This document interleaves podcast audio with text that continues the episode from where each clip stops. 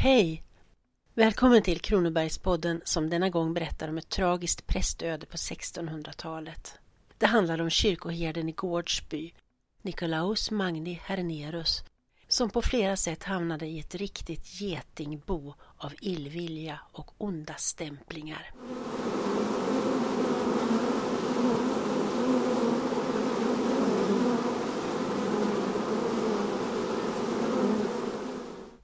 Han studerade i Uppsala, disputerade år 1652 och tog magisterexamen samma år. Han var särskilt duktig i matematik och drottning Kristina förordade honom som lärare i detta ämne vid Växjö gymnasium så snart denna tjänst blev ledig. Han sökte därför lektorat vid denna lärdomsinrättning som var den sjätte i ordningen av Sveriges grundade gymnasieskolor med fundationsbrev utfärdat av drottning Kristinas förmyndarregering år 1643 året innan hon blev myndig och själv började regera. Hernerus ansökan bifölls emedan man honom gärna ville hjälpa efter han både är en gammal såväl som en fattig studiosus, som man formulerade det.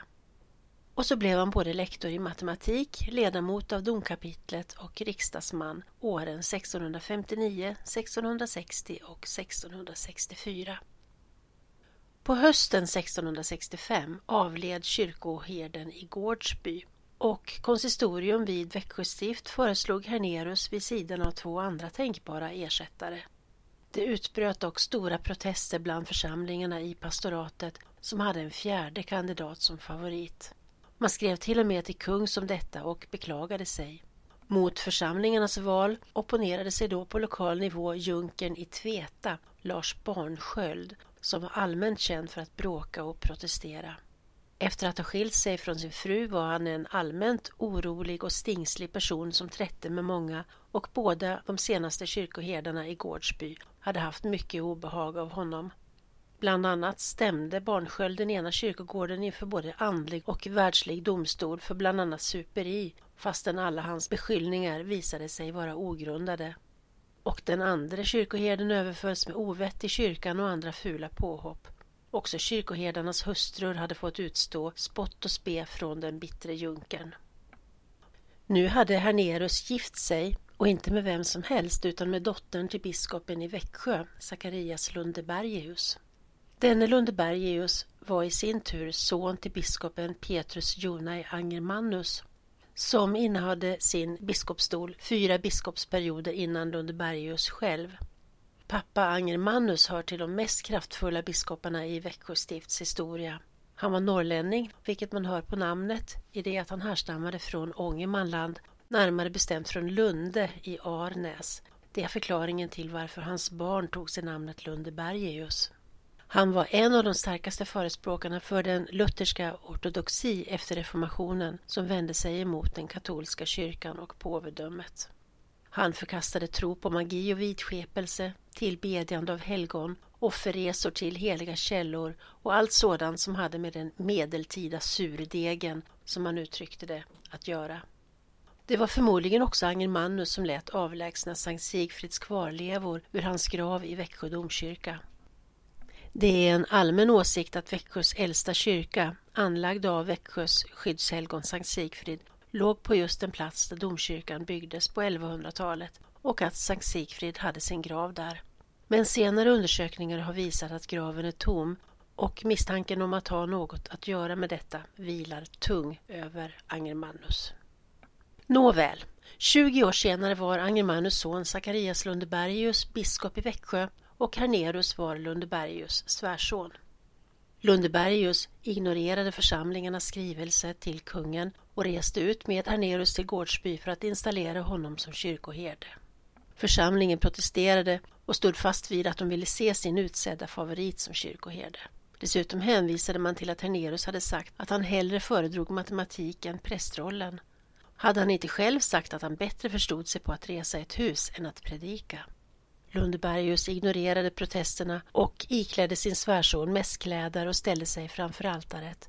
Då lämnade hela församlingen kyrkan utom nämnde bråkmakare Junker Barnsköld som stannade kvar.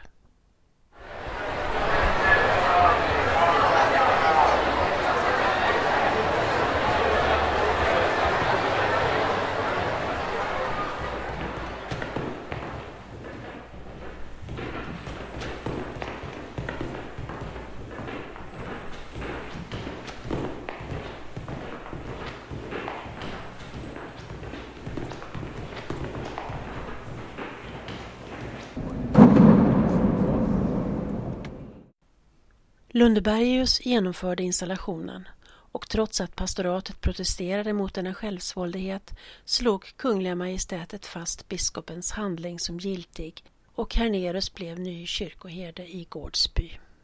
Samma år, 1666, fast några månader tidigare, den 23 augusti, var Hernerus i egenskap av tillförordnad rektor vid Växjö gymnasium en av dem som inventerade och mönstrade Växjö gymnasiums böcker som nu ställdes samman i kyrkans nyinrättade bibliotek i ett tornrum i domkyrkan. Just det bibliotek som var upprinnelsen till det som idag är Växjö stadsbibliotek. Man räknade ihop allt till 62 böcker, förutom sångböcker.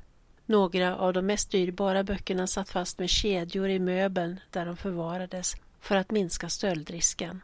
För en bok på den tiden hade ett ofantligt stort värde. Det sägs att en bok var värd lika mycket som en häst. Hernerus och hans hustru Elisabet fick många barn tillsammans, hela sju stycken. Men det fanns tragedier i deras liv.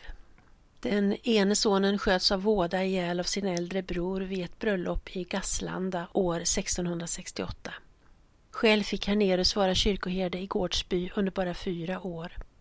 I Norrvidinge dombok står det skrivet att ett rykte var utspritt om att hustrun skulle ha varit vållande till hans död hösten 1670, samma år som deras yngsta barn föddes. Hur det var med den saken kan denna berättelse dessvärre inte avslöja. Men biskopsdottern Elisabet gifte om sig redan året därpå med Erland Arvidsson som var dräng i Tofta. Bara en sådan mesallians antyder stor dramatik. Intriger, smutskastningar och lönnmord förknippar man med sådant som kejsartidens Rom och maffian på Sicilien. Man tänker sig inte att det skulle kunna äga rum i Gårdsby. Jag känner stor sympati för Nikolaus Magni Hernerus som inte fick ägna sig åt sin gymnasiematematik i godan ro utan kanske till och med miste livet i en miljö av illvilja och rivalitet som känns mer än olustig. Historien lär oss ständigt hur människan förblir densamma. Jag som har berättat heter Ella Styv och arbetar som bibliotekarie på Växjö stadsbibliotek. Stoffet till denna berättelse har jag hämtat ur det material som finns på biblioteket. Tack för att du har lyssnat och på återhörande.